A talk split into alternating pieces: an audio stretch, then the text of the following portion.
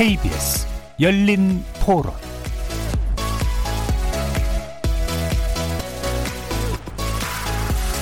안녕하십니까. KBS 열린 토론 정준희입니다.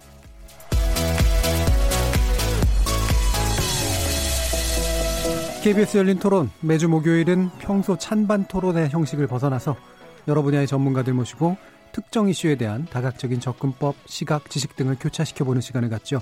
이름하여 지적 호기심에 목마른 사람들을 위한 전방위 토크, 줄여서 지목전 토크.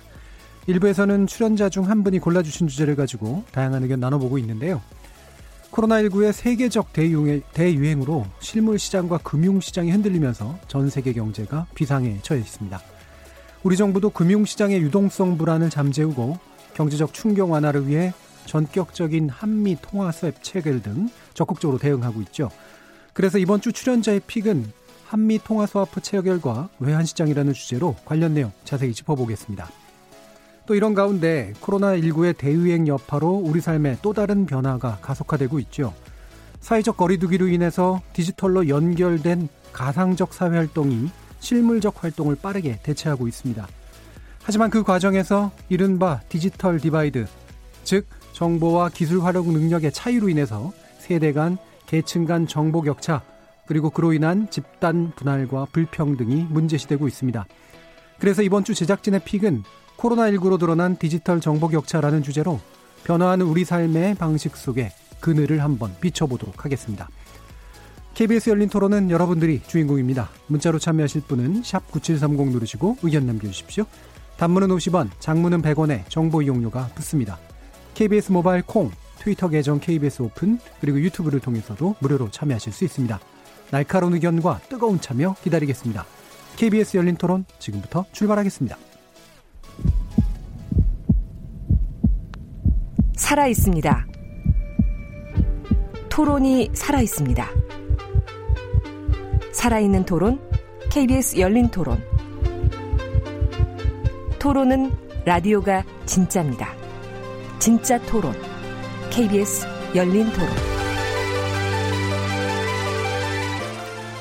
오늘 함께 하실 분들 소개하겠습니다. 경제는 좌도우도 없다. 참 좋은 경제연구소 이인철 소장 나오셨습니다. 안녕하세요. 이인철입니다.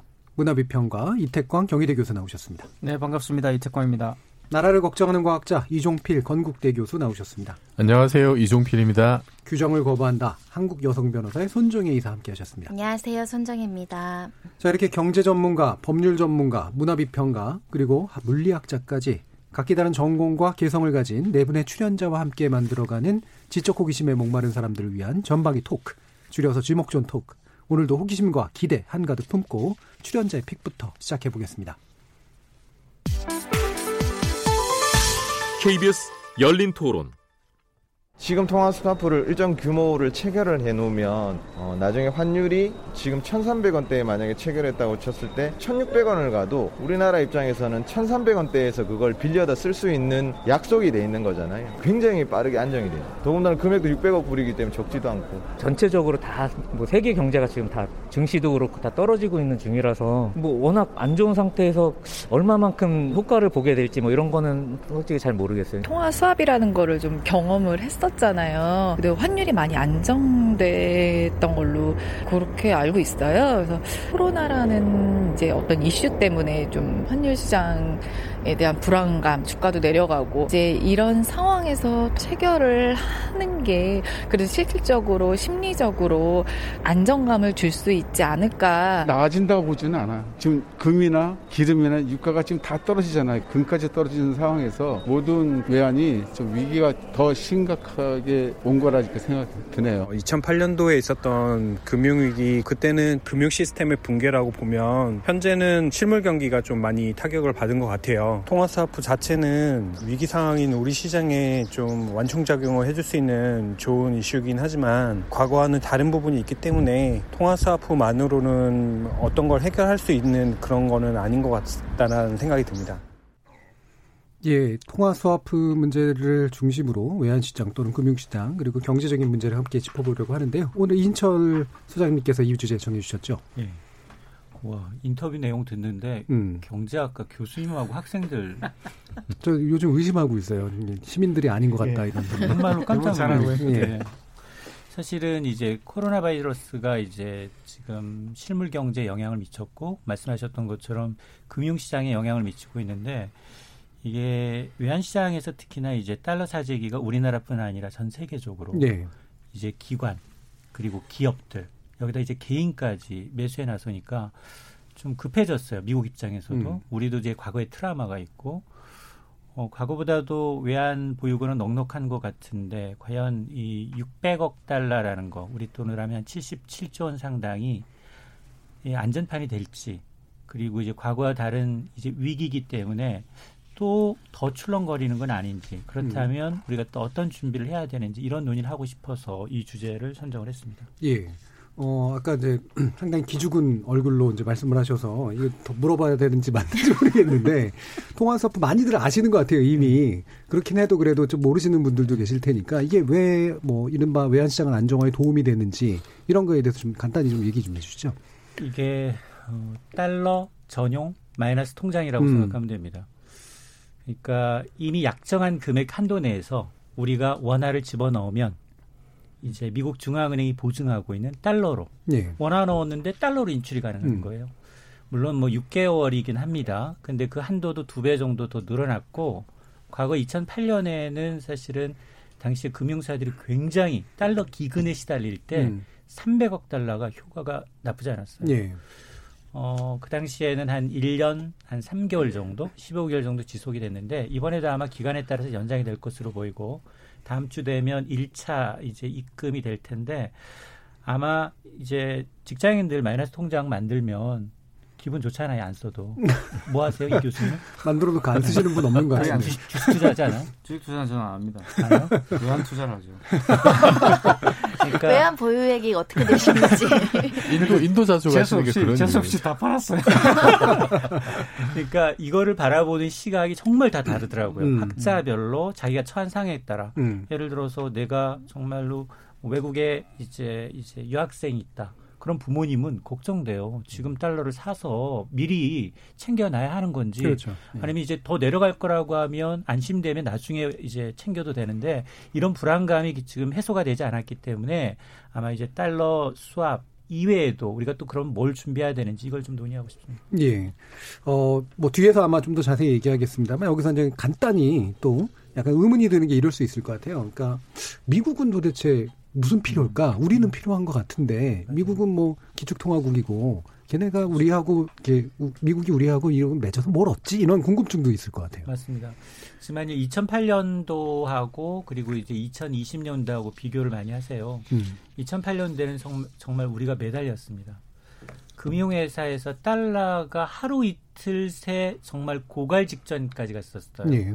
그래서 당시에는 이게 미국의 중앙은행과 우리 중앙은행 간의 이제 거래입니다. 그러니까 이제 우리 중앙은행이 계속해서 미국에 SOS 요청을 했고 그러면서 이제 이제 미국이 흔쾌히 받아들이면서 이루어졌다면 이번엔 약간 달라요.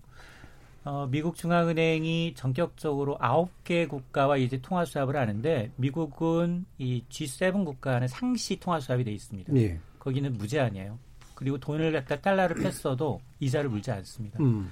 그런 상황에서 지금 달러가 전 세계적으로 지금 위기 현상이 나타나다 보니까 달러만 강세인 거예요. 예. 만에 하나 이 상황이 지속이 되면 어떤 일이 발생하느냐? 아시아 시장에서 어느 한 국가가 이제 경제 규모가 우리나라만큼 큰 국가가 이제 달러 때문에 외환 위기가 생기면 그 부메랑은 고스란히 미국으로 갑니다. 예.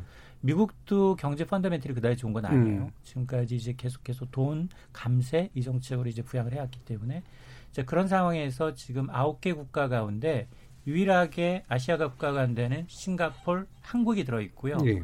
대만과 홍콩이 빠져 있어요. 음. 그러니까 이제 경제 규모를 보고 그리고 달러가 강세로 가면 미국도 손해입니다. 미국 기업들의 수출 경쟁력은 음. 현격하게 떨어집니다. 예. 자 그런 걸 모두 감안해서 이번에는 제롬 파웰 미국 중앙은행이 오히려 더 적극적으로 음. 하자라고 해서 흔쾌히 됐던 거기 때문에 과거와는 상당히 달라졌다라는 거는 분명합니다. 음. 그 제가 찾아보니까 reverse 예. spillover 이런 말이 있더라고요. 디브, 리, reverse, reverse spillover. 예, 예. 예. spillback 뭐 이제 이런 예. 말도 쓰던데 음. 이게 이제 spillover라는 거는 이제 뭐 넘쳐난다는 예. 거잖아요. 그러니까 뭐 예를 들어서 이제 경기 부양한다고 뭐 미국에서 달러를 막 찍어서 유동성을 음. 늘리면은 그게 이제 신흥국으로 넘쳐 나가 가지고 신흥국도 이제 경기 부양이 네. 되는 게 spillover인데 리버스는 뭐냐면 이제 그게 거꾸로 되는 거. 음. 지금처럼 이렇게 신흥국이 좀 어려워지고 달러에 대한 수요가 급증하면은 그럼 신흥국이 가지고 있던 이제 미국 채권 이런 것에 음. 내놓고 음. 달러를 사들이고 이러면은 달러에 대한 수요가 올라가면서 채권이 나오면은 예. 이제 미국 금리가 올라가는 음. 현상이 벌어져요. 근데 음. 지금 연준에서는 금리를 거의 제로 퍼센트대로 낮춰가지고 경기 부양을 하려고 하는데 신흥국에서 달러 수요가 급증하면서 경, 금리가 올라가는 것이 미국 경제에도 상당히 치명적으로 작용할 수 있다. 이게 이제 reverse 예. spillover라 그러더라고요. 예. 이게 그 리만 사태 났을 때 2008년에 그 한국의 그때 이제 당시 강만수 음. 그 장관이 예. 이런 비슷한 논리로 음. 그 이제 미국을 설득해서 뭐 300억 달러를 이렇게 그 음. 통화 스와프를 했다라는 음. 썰이 속설이 있습니다. 이게 예. 어, 확인 뭐 어디까지 전 뭐 맞는 얘기인지 모르겠습니다만 그래서 지금 이제 그 선진국의 미국의 연준 같은 선진국의 중앙은행이 이거를 이제 신흥국 시장도 상황도 이제 잘 봐야 된다는 거죠. 이게 그냥 그 친흥국이 이렇게 달러가 모자라고 외환 위기를 겪을 수 있는 그런 조짐을 그 어, 선진국들도 같이 방어를 해주는 것이 예. 그게 이제 다 같이 잘 사는 길이다. 이런 음. 경험들이 좀 쌓인 것 같아요. 예. 일단 전, 전반적으로 글로벌 경제가 위기에 빠지면 미국도 좋을 거 없다. 음. 그 다음에 이제 미국의 채권 문제도 이제 걸려 있다. 음. 그 다음에 미국의 달러가 지나치게 강세가 됐었을 때 미국의 산업이 사실은 경쟁력을 이룰 수 있다. 이제 이, 이 정도로 일단 요약을 할 수 있을 것 같은데 어, 이태광 교수님 아까 이제 뭐 음. 외환 뭐 사재기는 안 하셨고 이제 팔아 제꼈다고 하셨는데 네. 이 금융 위기라든가 외환 위기 같은 게 좀 절감 이렇게 체감되세요? 근데 지금 이제 그 많은 그 전문가들 음. 뭐 이제 금융 전문가들뿐만 아니라 다른 이제 이런 경제사나 이런 걸 전공했던 분들이 그 이야기하기는 음. 지금이 금융 위기보다 이제 더 심각하다는 거죠. 왜냐하면 이제 사실 금융 위기만 하더라도 이제 금융과 관련된 어떤 그런 위기였지만 통화와 음. 관련된 위기였지만 지금 이제 말씀하신 것처럼 인출 소장님 말씀하신 것처럼 이 펀더멘탈이 지금 이제 예. 흔들리는 예. 그런 조짐들이 많이 들어 채권이 이제 대표적이죠. 미국 채권 같은 게 보통 일반적으로는 이제 오른단 말이에요. 이런 상황이 오면은. 그런데 이제 미국 채권 값도 지금 떨어지고 있기 때문에 상당히 지금 이제 투자를 하신 분들 입장에서는 이거 진짜 굉장히 위기가 아니냐라는 것이고 그리고 이제 지금 어떤 그 경제사를 전공한 학자들 역, 주로 이제 역사학자들인데 경제사학자들 같은 경우는 이게 이제 어, 단순한 코로나 바이러스라는 어떤 외적 요인 때문에 발생한 게 아니라 많은 음. 분들이 이제 그렇게 생각할 수 있지만 굉장히 장기적인 어떤 경제 불안과 이게 겹쳐져 있는 것이고 예. 그렇기 때문에 이게 트리거 역할을 하는 것 뿐이라는 거죠, 바이러스가. 더 이제 그걸 가속화시키는 거지. 이게, 이게 끝나고 난다면은 다시 이제 경제가 회복될 음. 것이고, 이렇게는 되지 않을 가능성이 크다라는 어떤 경고를 예. 많이 하고 있어요. 그래서 상당히 지금 현재로서는 굉장히 암울하죠. 음. 앞으로 지금 다가올 상황들이 굉장히 암울하고 그럼 그래서 역설적으로 말한다면 이제 국가 재정이 튼튼한 나라들만 어떻게 보면 이것이 지나간 뒤에도 이제 경제적인 어떤 그런 어떤 다시 이제 부, 그 회복을 이제 하는 데 있어 가지고 더 중요한 어떤 그런 역할을 할 것이다라는 것이 지금 생각이고요. 그런 면에서 과거와는 조금 다른 상황이지 않느냐라는 진단이 음. 많이 나오는 것 같아요. 예. 단순한 금융위기가 아니라는 거죠. 그렇죠. 네. 장기 불황의 어떤 연장선에서 이걸 봐야 되고 음. 그렇다면은 지금 현재 여러 가지 경제 정책들도 국가 재정을 이제 강화시키는 방향으로 가야 되고 뭐 이렇게 이야기가 되고 있는 것 같습니다. 예. 손종혜 변호사님도 뭐 체감하시는 부분 있어요? 저는 IMF를 직접 체감하지 못했기 때문에 예. 사실 그 당시 아, 충격파를 어, 잘 아, 몰랐는데 아, 문제는 그럼에도 불구하고 간접적으로나마 그 당시 엄청난 일들이 있었다는 건 이제 역사적으로 예. 이제 우리가 알 수 있는데 문제는 음. 우리의 팬데믹 선언 전에 한국 사회 끝났다 비관론이 굉장히 우세했었거든요. 음. IMF는 저리 가라의 고통이 따를 것이다고 해서 저도 굉장히 좀 놀랐어요. 그 주만 해도 2주 정도 아무데도 안 가고 정말 경제가 멈췄고 모든 사람들이 그런 상황이었기 때문에 그런데 이제 좀 흥미롭게 보는 지점은 뭐 양적 완화한다, 추경 푼다, 또 미국에서 엄청난 돈을 풀어내면 좀 희망적인 신호로 받아들여야 되는데 그래도 좌절하시더라고. 네. 대부분 이제 비관론들이 우세했는데 동학개미 운동 이라는 신조어가 생겼어요. 동학개미 운동. 네. 외국인들이 지금 10조를 음. 주식을 매도했잖아요. 그렇죠. 외인들이요. 그래서 음. 대부분은 주식 시장도 이제 망했다. 우리 집안에도 한 분 주식하시는 분이 있는데 음. 울고 계셨었거든요. 네. 근데 갑자기 개미들이 나타나면서 이거를 음. 떠받치고 있고 거의 9조 원대를 매수했다라고 음. 하더라고요. 네. 그분들이 떨어지는 칼날을 잡은 것인지 음. 또 주가를 조금 호전시키는데 역할을 음. 하는 건지는 모르겠지만 음.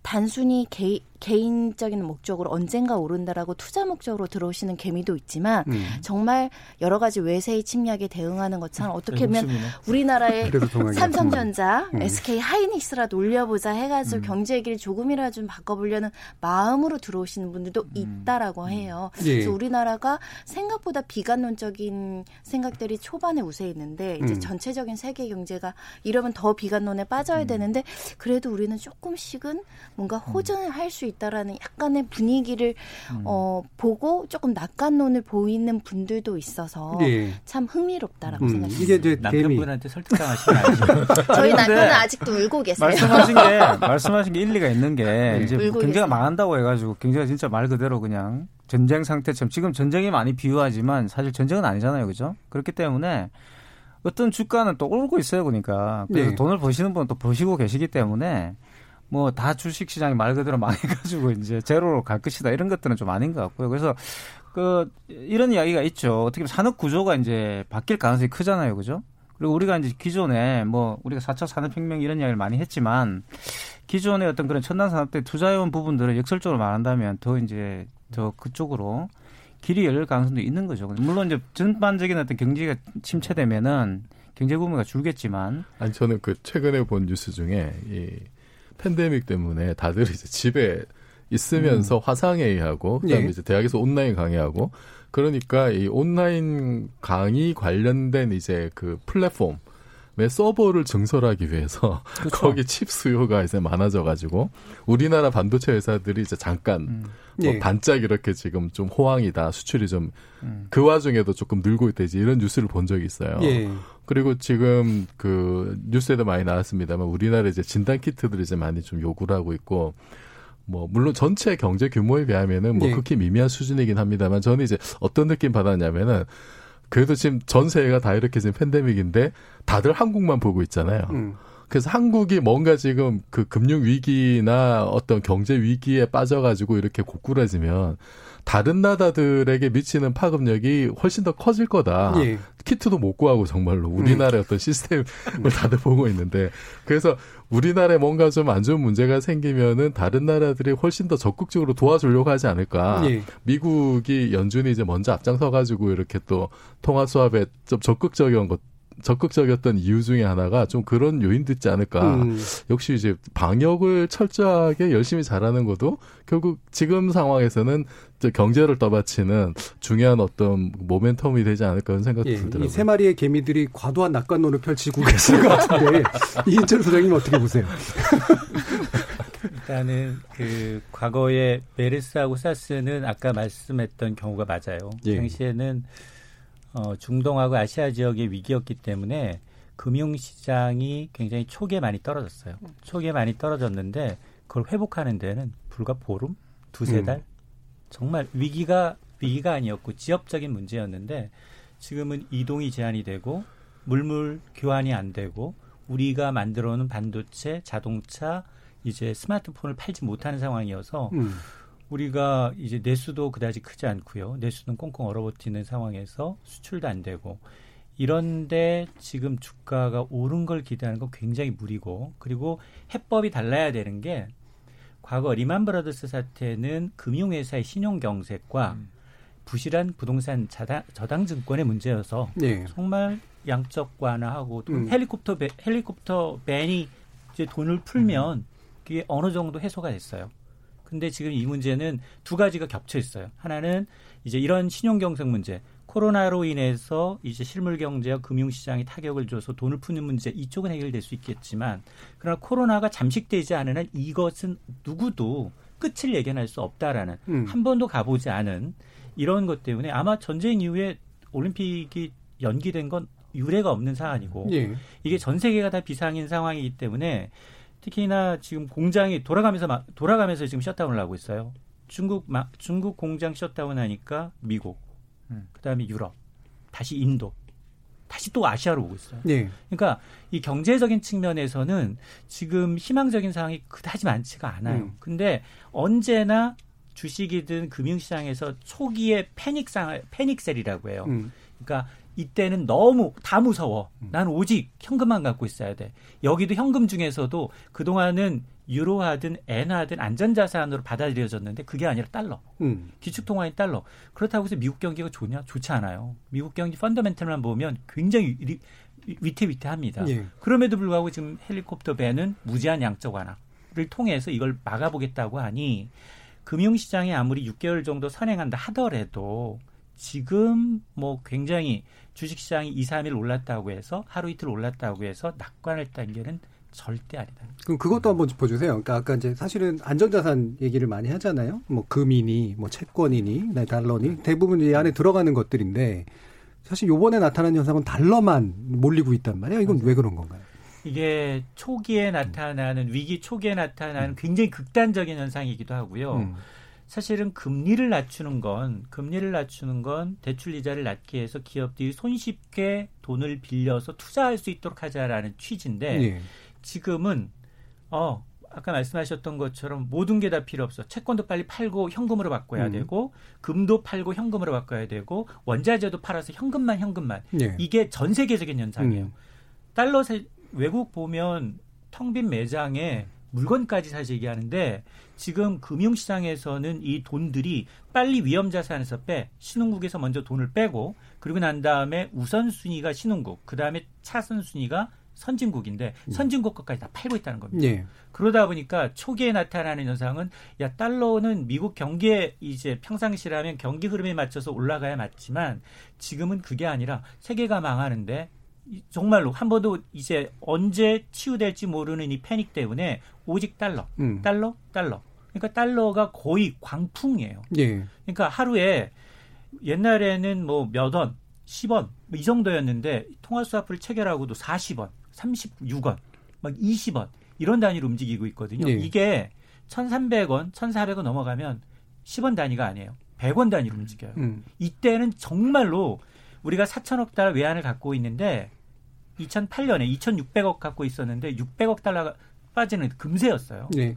그러니까 지금 우리 금융 시장에 들어와 있는 외국 자본을 좀 보니 증권 시장에 지금 가장 그 패닉이었던 월요일 날짜 기준하면 유가증권 시장이 한 천조예요. 그중 외국인 비중이 40%라고 하면 400조 정도 아직도 갖고 있어요. 음. 그리고 채권 100조 정도 갖고 있어요. 이 500조.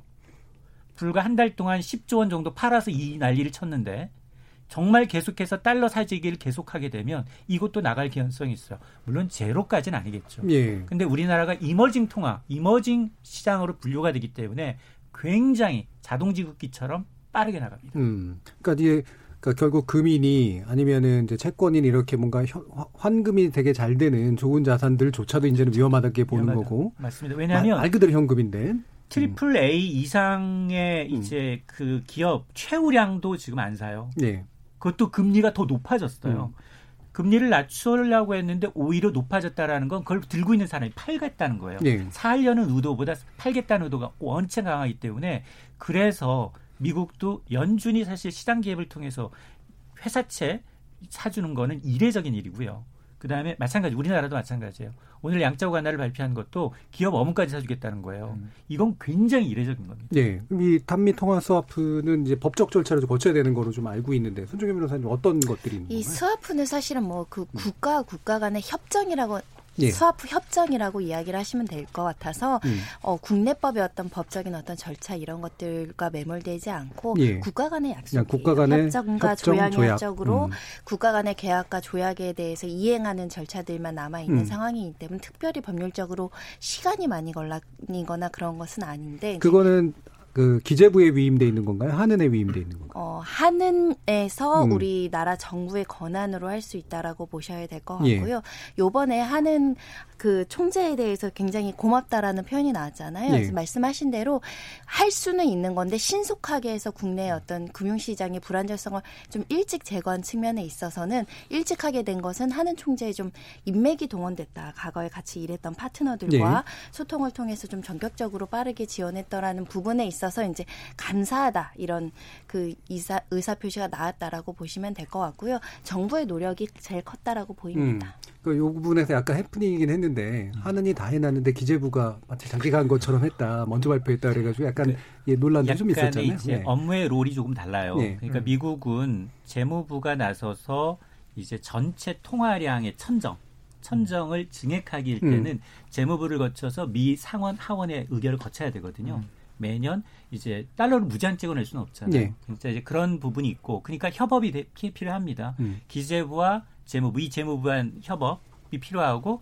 또 중앙은행 간 중앙은행 간 실무를 하는 사람은 중앙은행장들이거든요. 음. 현 상황에서 돈 흐름을 가장 잘 파악하고 있기 때문에 중앙은행 간 거래인 건 맞아요. 그 대신에 그게 만일 G20 정상회담을 하면 반드시 재무장관과 이제 은행장들이 같이 가요. 예. 그러니까 이제 같이 하는 게 맞습니다. 음. 네. 그러면 이제 아까도 이제 언급해 주셨던 것처럼 이게 이제 결국은 그 처음에 한미 통화 사업 600 어, 지금 600억 달러죠. 음. 그 정도 규모로 체결이 되면 이른바 이제 투기성으로 이제 몰려오는 그래서 이제 막 환율을 높여놓는 것들은 이제 좀 사라질 거야, 안정화될 거야 그랬는데 말씀처럼 이게 투기성만으로 몰리는 게 아니기 때문에 네. 이게 과연 안전한 정도의 숫자일까 이렇게 궁금증이 생길 것 같아요. 아, 저는 사실 600억 달러라고 해서 처음에 이 소식 듣고 음. 그래도 음. 주식시장 한 사나흘은 가겠다. 음. 어, 굉장히 왜냐하면 미국이 보증을 서준 거잖아요. 네. 달러에 대해서 미국이라는 기축통화 국가가 한국에 대해서 보증을 서줬으니 야 설마 빠져나갈까? 아무리 우리가 이머징 마켓에 속한다 하더라도 네. 그래도 팔더라고요. 음. 그 보면서 아 이번 위기는 정말 과거 과거에 경험했지 못했던 위기고 음. 이걸 누구도 장담하지 못하고 있구나. 이게 언젠간 정말 이 코로나 바이러스가 종식됐습니다라고 딱 얘기하기 전까지는 음. 누구도 이거 예상하기가 좀 어려운 상황이다라는 생각이 들었어요. 이태강 교수님 아까 펀더멘털 문제를 제기해 주셨잖아요. 결국 이 코로나 바이러스로 인해서 나온 것 같지만 사실은 그게 사라진다고 해서 반드시 반짝 다시 좋아지지는 않을 것이다라는 언급을 하셨는데 뭐 쉬운 얘기는 아닙니다만 어떤 방식의 해법 내지 접근법 뭐 사고 이런 게 필요할까요? 그걸 알면 저 얘기 안 앉아 있겠죠. 그렇죠.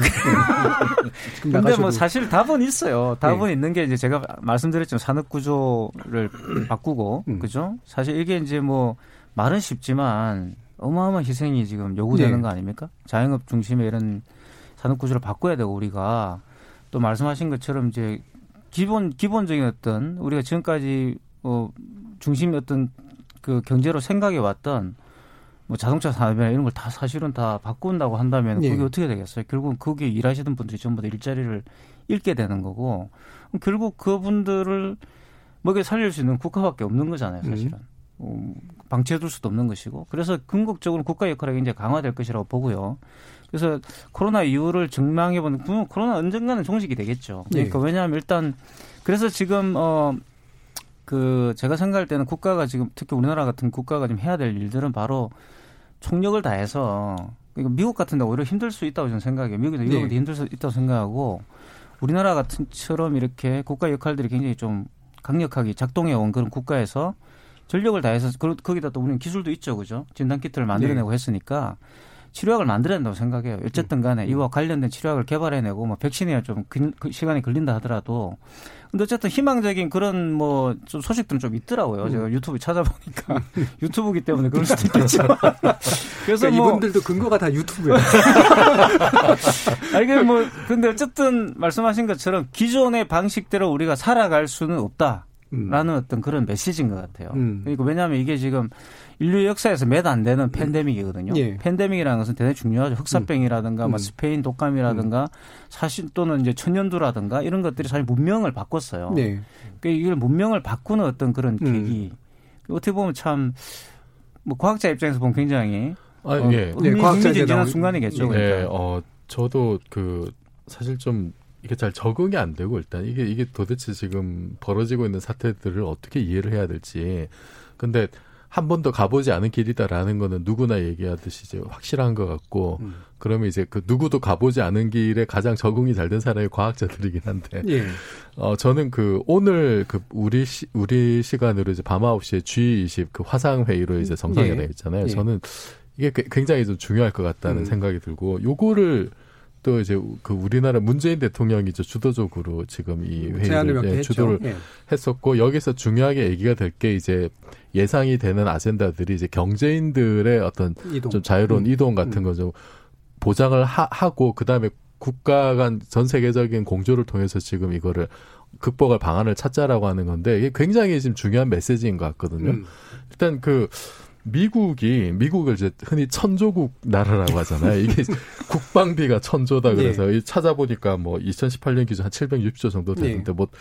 뭐안 보이는 하면 천조쯤 될 것 같아요. 음. 근데 지금 미국이 트럼프 대통령이 경기 부양하겠다고 얘기한 것만 2천조 원 이렇게 네. 되잖아요. 네.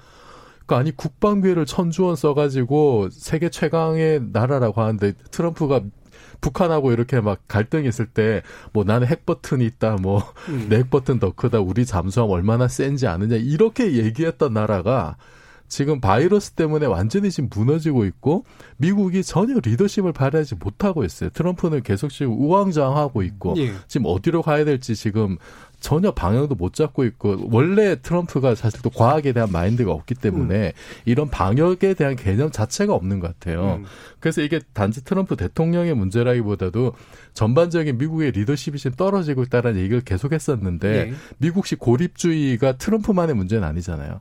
근데 지금 이런 팬데믹이 오고 나니까 미국식의 어떤 고립주의라든지 그 다음에 뭐 미국 우선주의 이게 지금 설 자리가 없어져 버린 거고 네. 이번 팬데믹이 그런 미국 주도 질서에 어쩌면은 좀 그좀 그 새로운 균열, 음. 새로운 질서를 요구하는 식으로 갈 수도 있고 그럼 이 와중에 사실 우리나라가 당군 일에 이렇게 세계적으로 주목을 받고 칭찬받는 일이 없는 것 같아요. 예. 그래서 우리한테도 굉장히 낯선 것 같은데 우리가 좀 뭔가 좀 새로운 리더, 우리가 할수 있는 리더십. 음. 그래서 지금 어쨌든 경제인들 사이에 어떤 봉쇄, 우리가 지금 수출의 비중이 되게 크잖아요. 그러니까 어떻게든 각 나라가 바이러스 때문에 막고 있는 봉쇄의 어떤 그 장벽들을 조금씩 뚫어내는 게 필요하다. 음. 이제 한 가지 사례가 베트남 같은 경우에 조기에 이제 우리나라 그 봉쇄를 했었는데 그것 때문에 굉장히 우리나라에서도 상당히 좀 이제 안 좋은 얘기들이 많이 했었죠. 네. 그런데 삼성 관계자들을 그냥 통과시켜줬거든요. 음. 왜냐 면 베트남도 먹고 살아야 되니까. 음. 그러니까 이런 사례들이 있기 때문에 좀 그 이걸 좀 많이 좀전 세계적으로 좀 그 기업 관련된 일들은 좀 이렇게 봉쇄를 푸는 공조가 필요한 생각이 들고 음. 두 번째는 그 초일류 기업들 그러니까 삼성 같은 경우에 우리나라 이제 마스크가 굉장히 이렇게 풍기 현상일 때 삼성의 전 세계 네트워크를 통해서 이 재료를 확보해 가지고 좀 숨통이 튀었다는 네. 얘기도 있잖아요.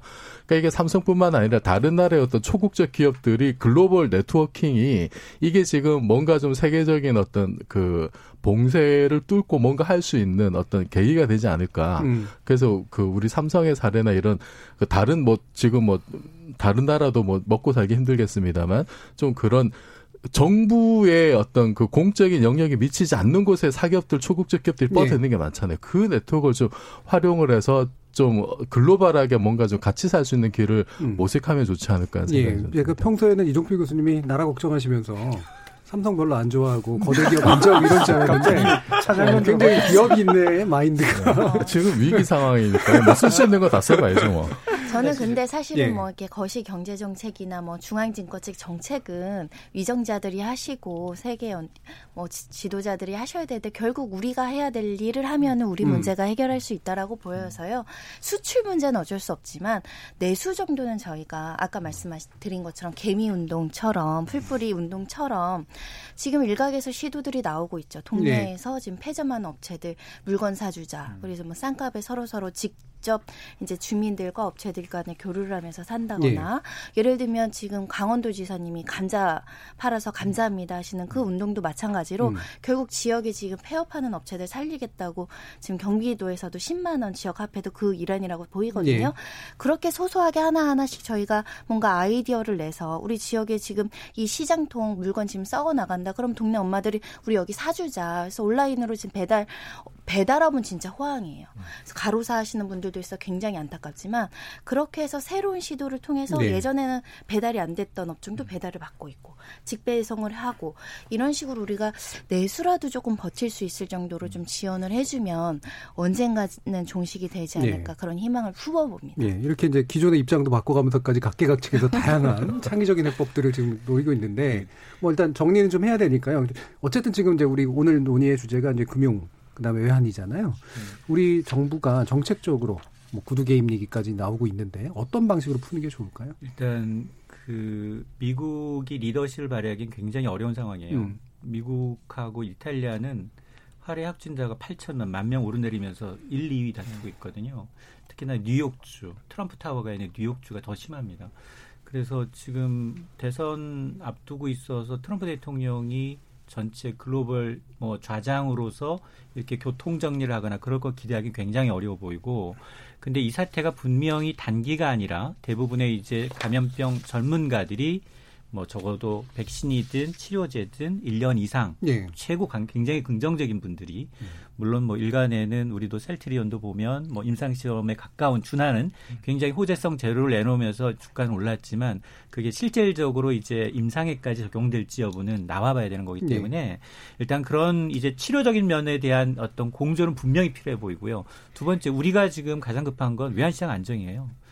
지금 저는 1,300원이 넘어가면 굉장히 좀 어렵 굉장히 좀 더 빨리 가파르게 음. 음. 외국인들이 셀코레할 가능성이 높다. 예. 그렇게 되면 어, 지금 우리가 할 수 있는 게 뭐냐? 이제 통화 수화풀을 조금 더 늘려야 돼요. 음. 어차피 뭐 트럼프 대통령이 먼저 한국의 의료 진단 기술 달라라고 SOS를 20분 동안 하소연했다고 하니 지금 우리가 할 수 있는 건 그러면 한미 통화 수화풀도 지금 G7에 가깝게 지금 600억이 아니라 한도를 예. 더 높이는 거. 음. 이게 가장 좋은 시나리오고요. 음. 두 번째는 지금 그 IMF의 SDR이라고 해서 특별 인출권을 갖고 있는 기축통화의 중요한 통화가 다섯 가지가 있어요. 거기에는 달러 네. 이외에도 유로와 파운드와 음. 그리고 이제 엔화와 위안화가 들어갑니다. 위안화가 네. 2016년에 들어갔어요. 음. 그래서 아마 지금 우리가 지금 일본과는 통화 스와프가 지금 사실은 종료가 됐거든요. 네. 이걸 다시 재개하는 문제. 음. 물론 뭐 수출 때문에 굉장히 감정이 좋지는 않지만 음. 그러나 이제 우리 외환 시장 안정을 위해서는 다시 한번 try를 네. 해볼 필요가 있고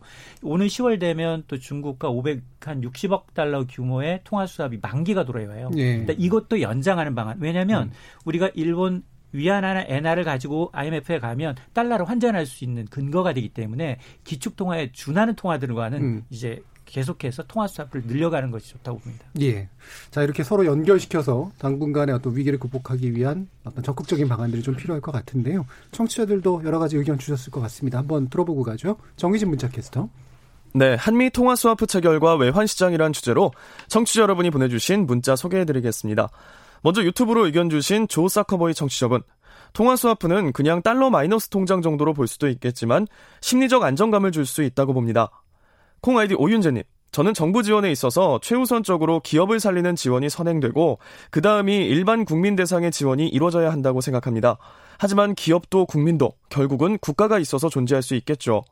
콩 아이디 2904님. 과거 아픈 전철을 밟지 않기 위해 외환 시장의 위기 관리 정말 중요합니다. 전직 금융 경제 관료분들 다 같이 힘을 합해야 합니다.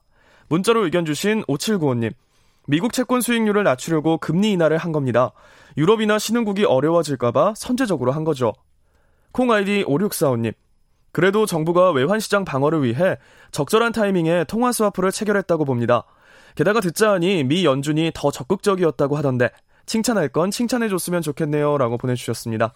네, KBS 열린 토론. 이 시간은 영상으로도 생중계되고 있습니다. 유튜브에 들어가셔서 KBS 일라디오 또는 KBS 열린 토론을 검색하시면 지금 바로 토론하는 모습 영상으로 보실 수 있습니다. 지금 방송을 듣고 계신 청취자 모두가 시민 농객입니다. 문자로 참여하실 분은 샵 9730 누르시고 의견 남겨주세요. 단문은 50원, 장문은 100원의 정보 이용료가 붙습니다. KBS 모바일 콩, 트위터 계정 KBS 오픈을 통해서도 무료로 참여하실 수 있습니다. 계속해서 청취자 여러분들의 날카로운 시선과 의견 보내주세요. 지금까지 문자캐스터 정희진이었습니다. 예, 아까 우리 손정혜 변호사님이 동학 개미들이라고 표현해 주셨는데 우리 청취자분들도 어, 동학 운동 같은 그런 느낌을 주는 멘트들을 많이 주셨네요. 감사드리고요. 600억 달러 규모의 한미 통화와 스와프 체결로 일단 외환시장의 숨통은 좀 튀었지만 말씀처럼 여러 가지 앞으로 넘어가야 될 난관은 어, 많이 남아 있는 것 같습니다. 실로 모든 종류의 창의적 해법이 요구되는 상황이라고 하겠죠. 지목전 토크 출연자 의픽 여기서 마무리하겠습니다. 여러분께서는 KBS 열린 토론과 함께하고 계십니다.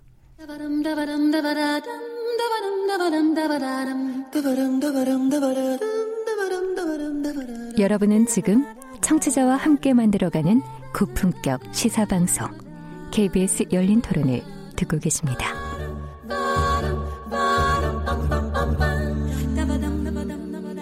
저는 63살이죠. 이제 이번 기회로 해서 더 깊어진 것 뿐이지 이전부터 나이 든 사람들이 정보 격차라는 것이 정말로 참 굉장히 답답할 정도죠, 사실은. 지금 이제 특히 이제 마스크가 문제죠.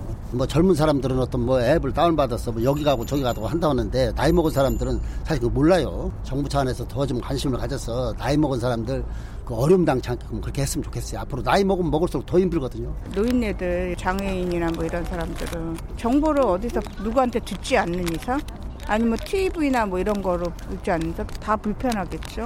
교통 같은 것도 왜냐면 요새 보면은 대중교통도 사람들이 많이 야외 활동을 안 하니까 배차도 엄청 길어졌더라고요. 뭐 오늘도 내가 버스 타는데 어떤 아줌마 30분도 더 기다렸대. 시간이 돈인데 정보를 못 받으니까. 노인들이 공부를 해야죠. 겁이 없죠. 공부 않고 옛날 방식대로 그대로면은 모르죠. 저희 어머니도 맨날 저한테 이제 구청에서 연락이 오면은 정확하게 동선이 어딘지를 알아봐달라고 따로 물어보더라고. 그 문자를 보낼 때그 확진자 동선이 사이트 페이지를 그 링크를 같이 문자를 보내면 그냥 핸드폰 자체에서 누르면 바로 볼 수 있는데 그거를 굳이 홈페이지 들어가서 또 찾아가지고 봐야 되니까 이제 그거를 못 하시는 분들은 이제 아니면 컴퓨터가 없다거나 하면은 그게 제일 어렵겠죠. 자, 두 번째 지목전 토크 시작해보죠. 지적 호기심에 목마른 사람들을 위한 전방위 토크. 두 번째 주제는 코로나19로 드러난 디지털 정보 격차입니다.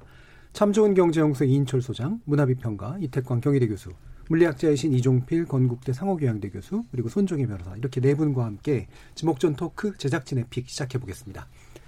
자, 지금 이제 시민분들이 언급해 주신 문제를 이제 한번 쭉 묶어서 보면, 어, 우리 사회가 이제 공적 마스크 배급을 통해서 어, 상당 부분 이제 그래도 초기에 문제를 좀 많이 해결해 나가고 있고 또 이제 확진자 동선 같은 것들을 투명하게 좀 알려줌으로써 시민들의 자발적인 참여라든가 대응들을 할 수 있도록 만들어준 데 대해서 어, 분명히 긍정적인데 여기에 또 이제 정보통신기기의 역할이 굉장히 컸잖아요. 근데 바로 그러한 양지의 바로 뒤에 이제 그늘이 있는데 바로 이제 노인분들이라든가 IT 기기를 이렇게 원활하게 쓸 수 없는 분들은 이 편의에 의해서 문제 해결에 약간 그늘이 될 수밖에 없는 이런 측면들을 많이 언급해 주셨어요. 이게 말 그대로 이제 정보 격차, 뭐 디지털 분할 뭐 이런 걸 텐데 어떻게들 보고 계신지 일단 말씀 한번 들어보죠. 이태광 교수님. 예전에는 이제 정보를 얻는 방법이 어땠습니까? 주로 친구들이었잖아요. 네. 그 친구 관계를 잘 하면 음.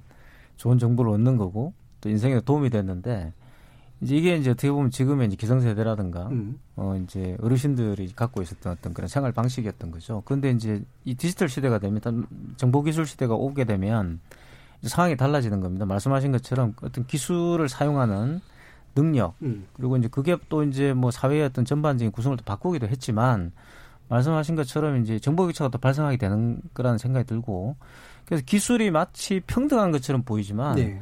사실 기술은 상당히 이 계단과 같은 거라고 저는 생각이 음. 들어요. 계단 올라갈 수 있는 사람에게는 굉장히 높은 곳을 올라가기 위해 계단이 필수적인 것이지만 그게 올라가지 못하는 사람들의 입장에서 본다면은 그런 장애를 가지고 계시다는 이런 사람들 입장에서 본다면 계단 굉장히 위험하고 접근할 수가 없는 곳이잖아요. 그죠?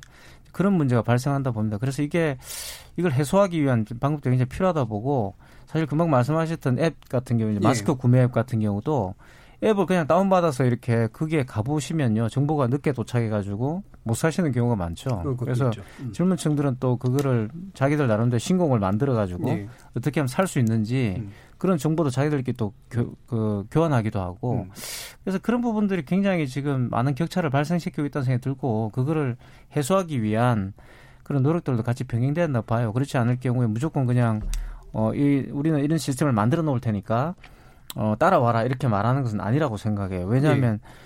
따라올 수 없는 분들이 굉장히 있고 그분들까지 생각하는 어떤 기술 개발들이 이루어져야 된다고 생각합니다. 그러니까 예. 제가 한 가지 경험이 있는 게 과거에 제가 이제 영국 유학 갔을 때 영국의 그 웹사이트들은 굉장히 단순했어요. 단순하죠. 그리고 왜 예. 색깔이 예. 파란색밖에 없었어요. 그래서 음.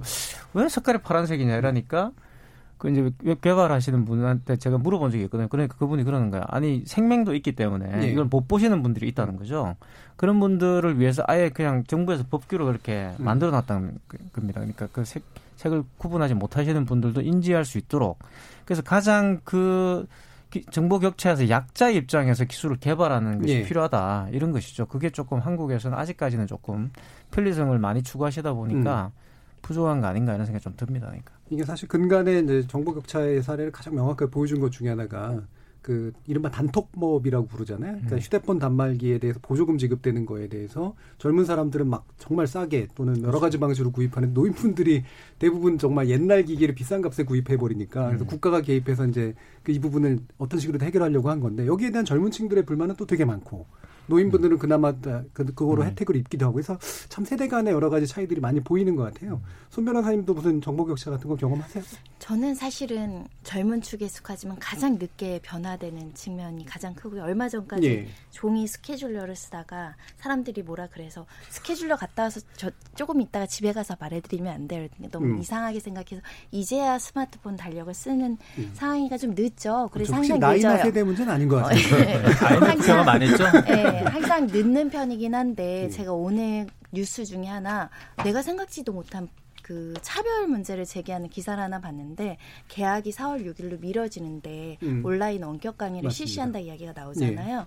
그러니까 그럼 집에 와이파이가 없는 집들은 어떡하느냐는 음. 차별 문제를 제기하는 경우가 있었으니까 네. 우리가 아, 온라인으로 강의하는 게 너무 불편하고 어떻게 적응해야 될까를 고민할 때 어느 지역에서는 경제적 격차라든가 여러 가지 이유로 그렇죠. 컴퓨터가 없을 수도 있고 음. 인터넷이 안 들어올 수도 있고 심지어는 와이파이 공용 와이파이가 아직 안 되는 음. 곳들이 많기 때문에 그런 곳은 어떡하냐라는 게 대표적으로 단면적으로 코로나 19 때문에 어쩔 수 없이 원격 강의를 하더라도 소외되는 천명 중에 한 집이 있을 때는 이 차별 문제를 우리가 어떻게 시정할 음. 것인가가 항상 어렵고요. 정보 격차 해소에 관한 법률이 있는데 거기에는 뭐 경제적 문제, 사회적 문제, 뭐 성별의 음. 문제, 여타의 뭐 나이의 문제를 다 종합해서 이 접근성이 떨어지는 문제에 예. 대한 차별을 해소하라는 음. 법률이거든요. 예. 근데 우리나라가 여기에 대해서 연간 쓰는 돈이 예산이 한 150억 정도래요. 어. 대부분은 교육시켜주는 거예요. 네. 어르신들. 네. 왜냐하면 스마트 기기 못 만지시고 컴퓨터 못 음. 만지는 분들 교육시키는 건데 말씀하신 것처럼 장애인의 외적금성 문제는 굉장히 심각하거든요. 네. 그런 거에는 예산이 터없이 부족하다 보니까 아직도 고령자 특히 장애인 분들이 전자정보에 접근하거나 요즘에는 지금 만약에 시각장애인이고 청각장애인인데 마트에 못 가시잖아요. 그럼 휴대전화로 우리는 계속 지금 배달시키는데 그분들은 그게 굉장히 어려운 거죠. 예. 이런 문제는 지금 코로나19 사태에서도 이 정보 격차 문제는 계속 생기고 있다. 음. 사실 이제 제 전공 분야가 이제 이거하고 연관성이 높아서 저희 분야에서는 뭐 이게 옛날부터 계속 중요한 주제였는데 사실은 상당 부분 해결된 거 아니야. 사실 이런 생각들을 해온 측면들이 꽤 또 있어요. 근데 왜냐하면 일단 망 보급은 잘 돼 있고 음. 누구나 다 스마트폰 기기 가지고 있고 노인분들 유튜브 요즘 많이 쓰시니까 대부분 됐겠지라고 생각하는데 그 실체는 그렇지 않다라는 여러 가지 자료로 드러나고 있더라고요. 음. 이종필 교수님 그 보고서에 관련된 내용들 아마 살펴보셨던 것 같은데. 아, 네. 이 과기정통부에서 이제 디지털 정보 격차 음. 실태 조사 이런 거를 이제 했더라고요. 그래서 작년에 나온 건데 어, 특히 이제 그 4대 취약계층이 있습니다. 예. 장애인, 저소득층, 음. 농어민, 장노년층 이렇게 그 네 계층이 그 정보에 대한 어떤 그 접근성이나 뭐 그다음에 어떤 그 사용하는 역량이라든지 아니면은 그 활용도 정도 요거를 네. 그 광범위한 설문조사를 통해 가지고 이제 그 이제 통계를 낸 게 있어요. 요게 음. 이제 그 몇 년에 한 번씩 이렇게 계속 그 결과를 내고 있는데 2016년, 17년, 18년 이렇게 되고 있습니다. 예. 그래서 이 전체적으로 보면요, 어, 종합적으로 지금 꾸준히 이제 그 어, 디지털 정보화 수준이 높아지는 추세는 맞아요. 맞는데. 추세는 맞는데 음. 이제 2018년 기준으로 결과를 보면은 이 그 4대 계층 같은 경우에 전체 이제 68.9% 정도. 예. 그러니까 뭐 그전에 또 65.1%보다는 높아졌습니다만 68.9%면 여전히 좀 이렇게 만족할 만한 수준은 아닌 거죠. 그 음. 중에서도 이제 제가 보니까 제일 이제 그 낮은 층이 장노년층이에요. 예. 장노년층에서 이분들 같은 경우는 63.1%입니다. 음. 그뭐 장애인 같은 게 74.6%고 예. 저소득층은 86.8%인데 거기에 비해서 장노년층이 상당히 좀 떨어져 있는 음. 상황이고요. 그래도 여전히 연령 문제가 중요하긴 하고요. 네. 네. 그리고 항목별로 보면 이제 접근성 이게 음. 그러니까 모바일 기기가 있느냐 뭐 예. 이제 이런 기계가 기계나 장비가 있느냐의 문제. 예.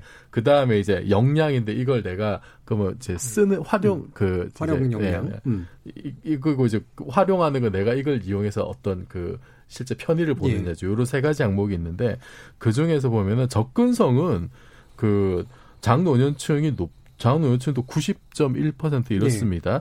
그 다른 취약계층도 이 접근성은 높아요. 90% 음. 높, 넘는데 이 역량, 역량이 좀 이제 많이 떨어져요. 역량이 음. 지금 보면은 뭐 한 그 장노년층 50% 정도밖에 안 네. 됩니다. 그래서 요게 그 어, 이거를 지금 스마트폰을 얼마나 이용할 수 있느냐. 이게, 그렇죠. 이게 물리, 그러니까 소프트웨어적으로, 물리적으로 내가 이걸 뭐 앱을 작동을 한다라든지, 음.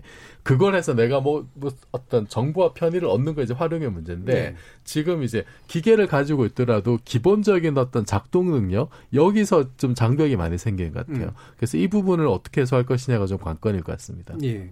그 장노년층 얘기가 나와서 인천 수장님은 스스로 활용 능력이 높다고 보세요? 아니면은 주변에서 높지 않은 분들을 또 많이 보세요? 저는 아날로그 타입이에요. 예. 그래서 아직도 활자체로 된 뉴스를 음. 봐야지 되고 음. 이제 구독을 하고 실제로 뭐 경제지든 뭐 일간지든 그걸 보고 확인하고 이제 심도 있게 들어가야지 이렇게 막넛 갖고 어, 너튜브 갖고 이제 검색을 하고 그런 네. 그런 거 굉장히 좀 익숙치가 않거든요. 그래서 이제 이게 왜냐하면 처음에 이렇게 인터넷에서 스마트폰으로 이렇게 바뀌면서 처음에는 정보의 전달 정도로 생각을 했는데 여기 기능이 모든 경제 활동이 다 스마트폰으로 집중이 그렇죠. 되는 거예요. 네. 뭐 여기서 하물며 쇼핑해야죠. 금융 이체해야죠. 친구들하고 이제 서로 메시지 주고받아야죠. 모든 경제 활동과 마케팅이 이쪽에 집중이 되다 보니까 하나만 놓치게 되면 그 거리가 멀어져요. 음. 그러니까 동영상 뭐로 인해서 우리는 이제 글자로 된 것으로 이제 검, 자료를 검색하거나 어떤 이 데이터를 피드백을 받거나 그러는데 지금 대부분이 작년층까지도 굉장히 영상으로 된 말로 된 것보다도 보여주면서 설명하는 것으로 익숙해지다 보니까 아 이게 이게 사실은 이 휴대폰의 문제가 아니고 연령의 문제가 아니구나. 연령대 높으신 분들도 이걸 받아들이고 이제 수용한 부분에 예. 대해서는 굉장히 저보다도 더 많이 음. 이제 얼리 어댑터가 있는데 저처럼 그 좀 이제 손, 손정희 변호사처럼 아예 젊으신 분 중에도 아예 기기를 좀 네. 꺼리거나 네. 아니면 이제 자기와 관련되지 않은 분야에 대해서는 활용도가 굉장히 낮더라고요. 그래서 아마 이제 그 과기부 조사에 이제 덧붙여서 보니까 이런 분들이 이제 왜 이걸 사용하지 않느냐, 디지털 격차를 있는 있음에도 불구하고 하지 않느냐. 첫 번째가 뭐냐? 바로 사용 방법 모르거나 어려워서요. 사용 방법 모르거나 어려워서 음. 이게 가장 많았습니다. 그리고 두 번째가 이용 요금 부담이 좀 크다라는 거였거든요. 그러다 보니까 장년층, 노년층, 취약계층 장애인분들 이런 분들이 상대적으로 박탈감이 굉장히 네. 좀 커지고 이게 오히려 정부의 어떤 절벽 그리고 사회의 어떤 좀 예, 약간의 사회계층의 어떤 단절을 좀 나타내고 있잖아요. 이런 생각을 해봤습니다. 예, 이렇게 이제 활용 능력 이게 이런 부분이 상당히 중요한데 아마 영어로 어퍼던스라고 얘기하는 거하고 상당히 밀접한 연관성이 있는 부분인데 이게 겉으로 드러난 이제 물리적 기반이라든가 보급도라든가 이런 것들은 상당 부분 치고 올라갔으나 결국은 그걸 사회 안으로 끌어들여서 자신의 것으로 만드는 데서 굉장한 격차들이 생겨나고 있는 거잖아요. 이 과정에서 이제, 이제 결국 취약계층이 과연 누구냐라고 하는 거. 뭐 어떤 분은 연령, 어떤 분은 세대, 어떤 분은 장애인, 어떤 분은 뭐 성별이라든가 이런 게 있을 수가 있는데 이게 이제 단일하지가 않다는 게 제일 중요한 포인트인 것 같아요. 특히나 코로나19 문제, 감염병, 경제 위기, 게다가 이와 같은 이제 뭐 여러 개 인포데믹스하고 연결돼 있는 정보 격차라든가 이런 것들까지 결합했을 때 각자가 또 보는 시각이 다르실 것 같거든요. 음. 어떤 취약계층이 되게 중요하더라라고 보시는지. 네, 인철 소장님 음. 금방 이제 중요한 지적을 하셨는데 음. 그 통계를 보면은 아직까지 물리적 진입 장벽이 굉장히 높죠. 네. 그러니까 이제 통신비와 그렇죠. 그리고 이제 음. 기계를 다루는 그 음. 기계도 최신 기계를 사야 되잖아요. 음. 이 문제 해결하기 위해서 가장 좋은 방법은 정부가 아이패드 하나 사가지고 다 나눠주는 거예요. 그리고 교육을 다 일괄적으로 실시하면은 네. 다 되죠. 결국 돈 문제잖아요, 그죠? 음. 저는 그래서 현실에 있는 그런 어, 우리 경제적 격차가 실질적으로 작동을 하고 있다는 한다. 거죠. 이게 음.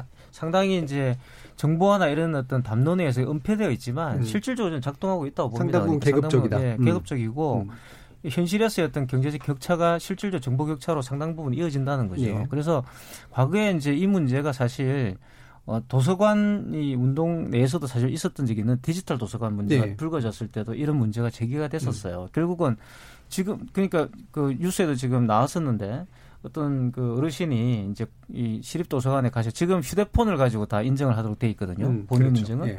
근데 주민등록증을 가지고 가셨는데 이분은 이제 휴대폰이 없으신 거예요. 음. 안 가지고 계시니까. 근데 이제 지금은 모든 시스템이 다 바뀌어 버려 가지고 주민등록증 인정이 안 되는 거죠. 네. 그래서 다시 동사무소로 가서 인증을 해야 되는데 그게 또 인증을 하려면 IP 카 IP 번호를 받아야 되는데 그 IP 표를 휴대폰으로 또 인증을 해야 돼. 제가 이런 경험이 또 예전에 영, 유학 갈때 한번 있었는데 네, 네. 돌고 돌죠. 계속. 돌고 도는 거예요. 그러니까 네. 이분은 결국 휴대폰이었기 때문에 국민으로서 인정이 안 되는 거죠. 네. 이런 문제가 발생을 해버리는 음. 거죠. 그러니까 그게 이제 이 테크놀로지가 가지고 있는 가장 장점이 결국 균일화인데 음. 이 균일화에 안 들어오는 것은 디지털 이 문화 특징이 뭐냐 배제시켜 버린단 말이죠. 음. 근데 이걸 이제 끌어안을 수 있는 그런 좀 약자의 돌봄의 어떤 정신들이 있어야 되고 금방 또 제가 지적했지만 경제적 격차의 문제를 어떻게든 해소하는 것이 이 정보 격차를 해소하는데 굉장히 중요하다. 음. 그런 관점이 좀 필요하지 않는가 네. 싶어요. 이종필 교수님. 그 기생충 보면 처음에 와이파이 찾아서 이렇게 막 헤매잖아요. 네. 그게 사실 남 얘기가 아닌 거잖아요. 음. 뭐 우리도 이게 뭐 무제한으로 쓰시는 분도 있겠습니다만 저는 이제 무제한이 아니어서 음. 이게 뭐 데이터 어쩌다가 이제 많이 쓰는 날은 정말 조마조마하고 막 음. 이제 이렇단 말이죠. 그래서 이거는 사실 지금은 와이파이가 거의 그냥 필수적인 공공재이기 때문에 뭐 어, 지금 선거철입니다만 뭐 어느 정치 세력은 이제 무료 와이파이 다 쓰게 하겠다 이제 이런 공약도 나오고 있고 사실 우리가 그 스마트폰이 이제 나오기 전에 우리가 뭐 이제 그 IT 기술이 굉장히 발달했을 때도 이 데이터 통신이 이게 좀 잘 안 됐던 게 요금을 굉장히 좀 많이 이제 부과를 해가지고 네. 그게 좀 저렴한 어떤 공공의 서비스로 풀렸으면은 우리가 사실은 스마트폰 관련된 기술이 이제 더 훨씬 더 발전했을 수도 있었는데 좀 그런 아쉬움이 또 있는 부분이 있어요. 통신사들은 그게 초기 투자 비용 회수를 못하게 한다 그래가지고 말했잖아요. 근데 음. 뭐 사실 문자 보내는데도 엄청난 그렇죠. 과금 때리고 네. 사실 이랬던 기억이 있잖아요. 그래서 지금 같은 경우에는 그 그렇게 큰 돈 들이지 않고 사실은 그 보편적인 어떤 정보 접근의 기본 인프라를 깔 수 있으니까 음. 지금 뭐 일론 머스크 같은 경우에는 스페이스X 그 회사에서 지금 저궤도의 위성을 만 오천 개 뿌린다 그러잖아요. 예. 그걸로 지금 오지 같은 데서 전 세계 누구나 이제 한국가가 아니라 전 세계 누구나 그 인터넷 접근을 가능하게 하겠다라고 하는데 우리는 뭐 이제 그 정도는 아니더라도 예.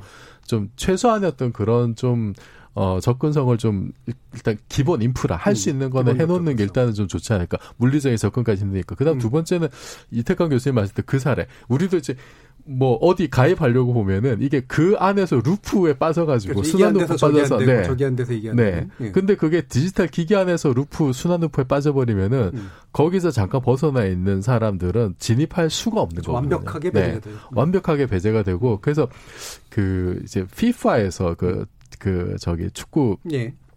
거기서 보면은 이제 국가 대항전 같은 거 할 때 이제 유니폼 큰 대회 할 때는 유니폼의 채도 대비를 굉장히 높여서 하는 게 이제 규정이거든요. 음. 왜냐하면은 그 생명이거나 이제 흑백 TV를 가지고 있는 예. 아직도 이제 그 전 세계는 그런 사람 그 사람들을 위해서 그 좀 채도를 높은 그래서 우리나라 같은 경우도 이제 그 빨간색 입고 싶은데 흰색을 입어야 되는 이런 게 있습니다. 그렇죠.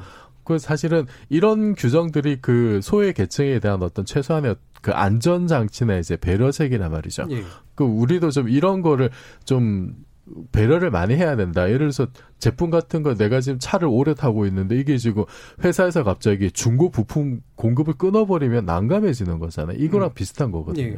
그래서 물론 이제 기술이 전반적으로 발전하려면은 옛날 서비스 닫고 예를 들어서 윈도우 10이 나오면서 7에 대한 어떤 지금 업데이트 안 하고 있잖아요. 예.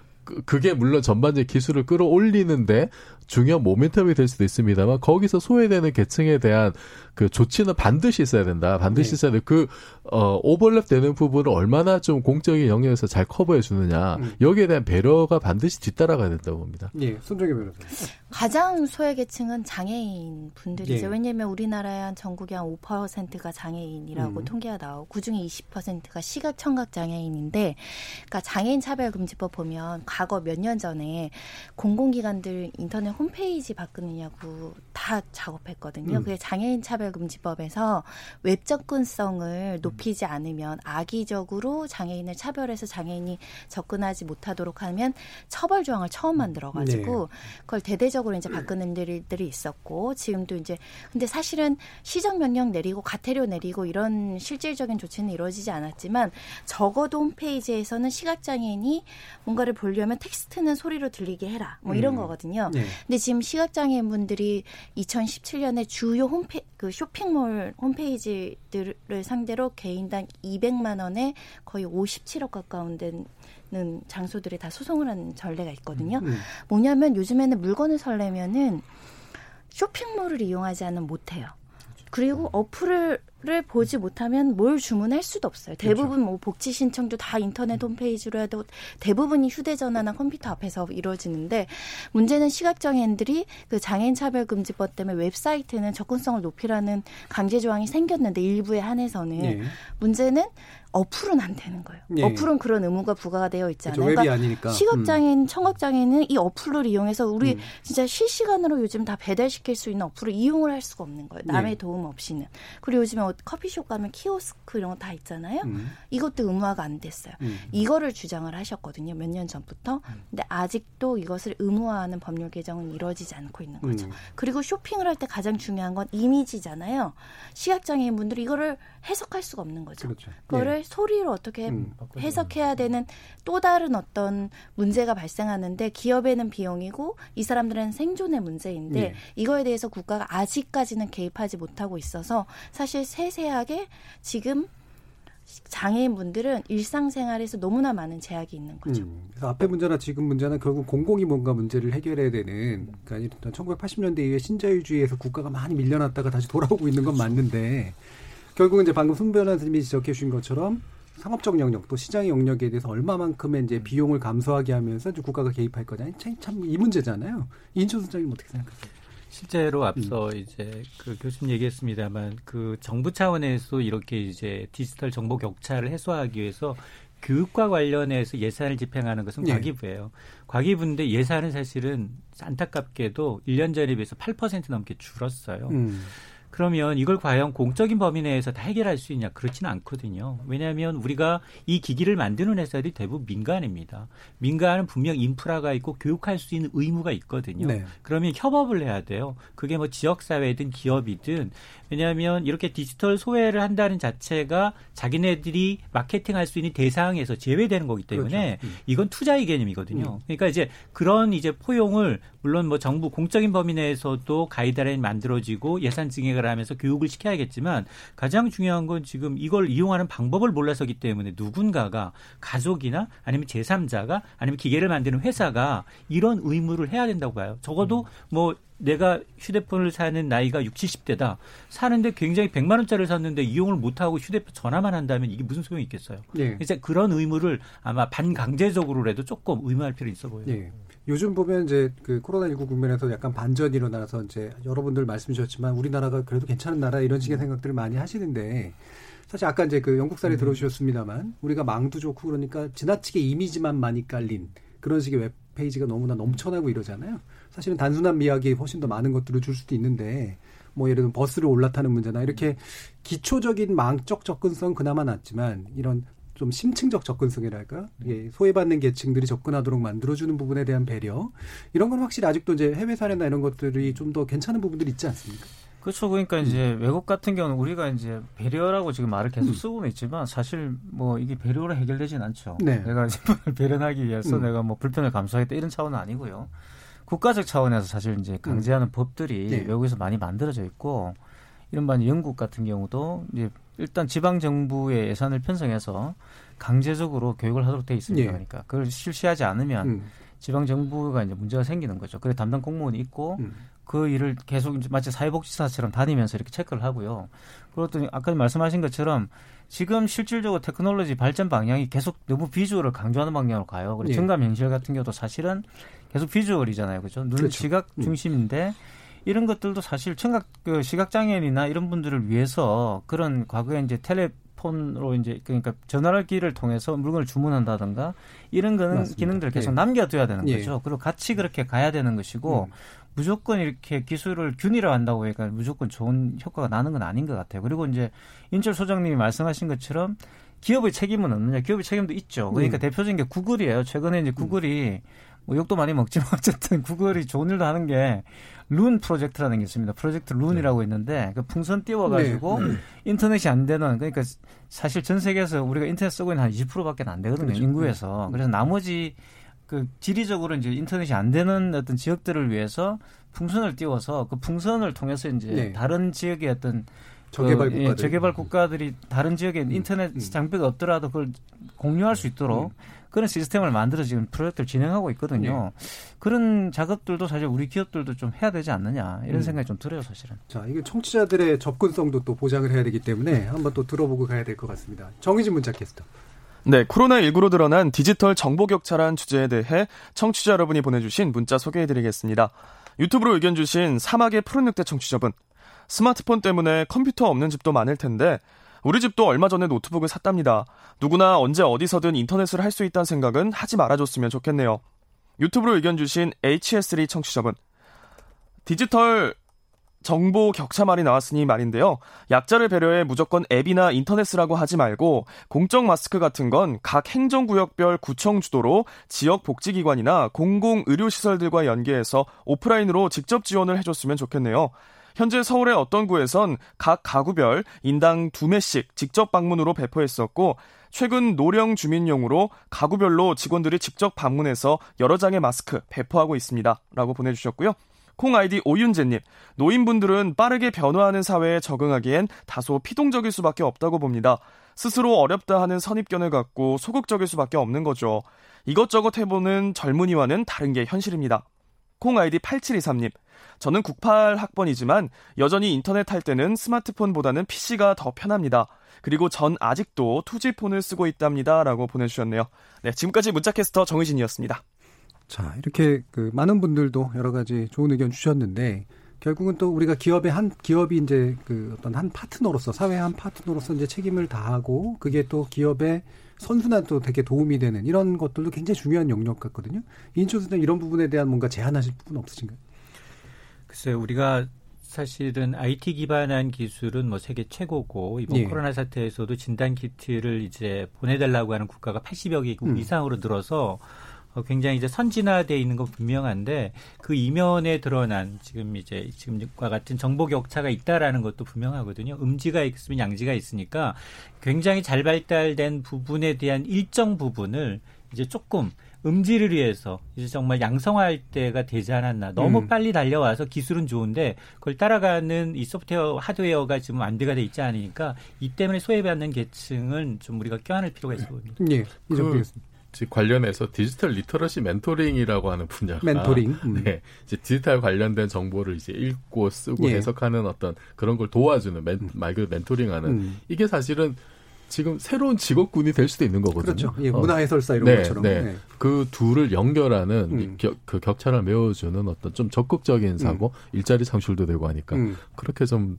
확대를 했으면 좋겠어요. 그렇더라고요. 우리나라 아까 예산 얘기해 주셨는데, 그러니까 이런 강제 교육이나 교육을 시키는 것도 되게 중요하죠. 교육을 누가 시키냐의 문제도 네, 상당히 그렇죠. 중요하더라고요. 네. 그래서 노인분들도 네. 다른 잘 쓰는 노인분이 뭔가를 네. 해줬을 때 네. 그때 더 좋은 효과도 나고 그 실제로 그분들한테도 굉장히 많은 복지적인 어떤 효과도 있고 그런 측면들이 있는 것 같아요. 그럼 관련된 법령 마련될 수 있는 거 없나요? 그러니까 결국은 아까 음. 말씀드린 그 정보 격차 해소에 관한 법률 보면 그걸 교육시킬 걸 의무화하고 있어요. 근데 음. 총론만 들어있지 그렇죠. 구체적으로 음. 어떻게 해야 될지 음. 그걸 의무화해야 될지 뭐 매년 언제 할지 음. 지자체 그걸 분담을 시킬지 기업이 분담을 시킬지 이게 이제 어, 구체성이 좀 떨어지는 법률이다 보니까 초기 단계라고 보시면 될 것 같고 예. 우리가 뭐 예를 들면 성폭력 예방 교육을 의무화한다 음. 해서 사실은 기업마다 의무화하시잖아요. 그렇죠. 좀 처음에는 음. 어색했지만 어찌됐든 강사도 늘어나고 음. 의무화하듯이 예산이 배정되고 의무화가 된다면 그에 대한 인력도 양성이 되는 거고 그에 대한 교육 장소도 생기는 거고 음. 기계에 대한 어떤 일정 부분 지원도 있을 거라서 사실은 의지와 예산과 관심만 있으면 해결될 수 있는 문제. 문제인데 우리가 항상 다수의 목소리가 많다 예. 보니까 예. 소수가 불편하신 분들의 그렇죠. 목소리가 안 들리는 문제. 음. 요번에 마스크도 어르신들 줄 서는 거 너무 안타깝더라고요. 맞습니다. 그분들이 우리는 인터넷으로 예. 못 한다 해서 그런 부분 해결돼야 됩니다. 자, 오늘도 지목전 토크로 어, 두 가지 주제 외환시장과 정보 격차 문제 다뤄봤는데요. 함께 해주신 이인철 소장님, 이태강 교수님, 이종필 교수님, 손정혜 변호사 선생님 네 분 모두 감사합니다. 수고하셨습니다. 감사합니다. 저는 내일 저녁 7시 20분에 다시 찾아뵙겠습니다. 지금까지 KBS 열린 토론 정준이었습니다.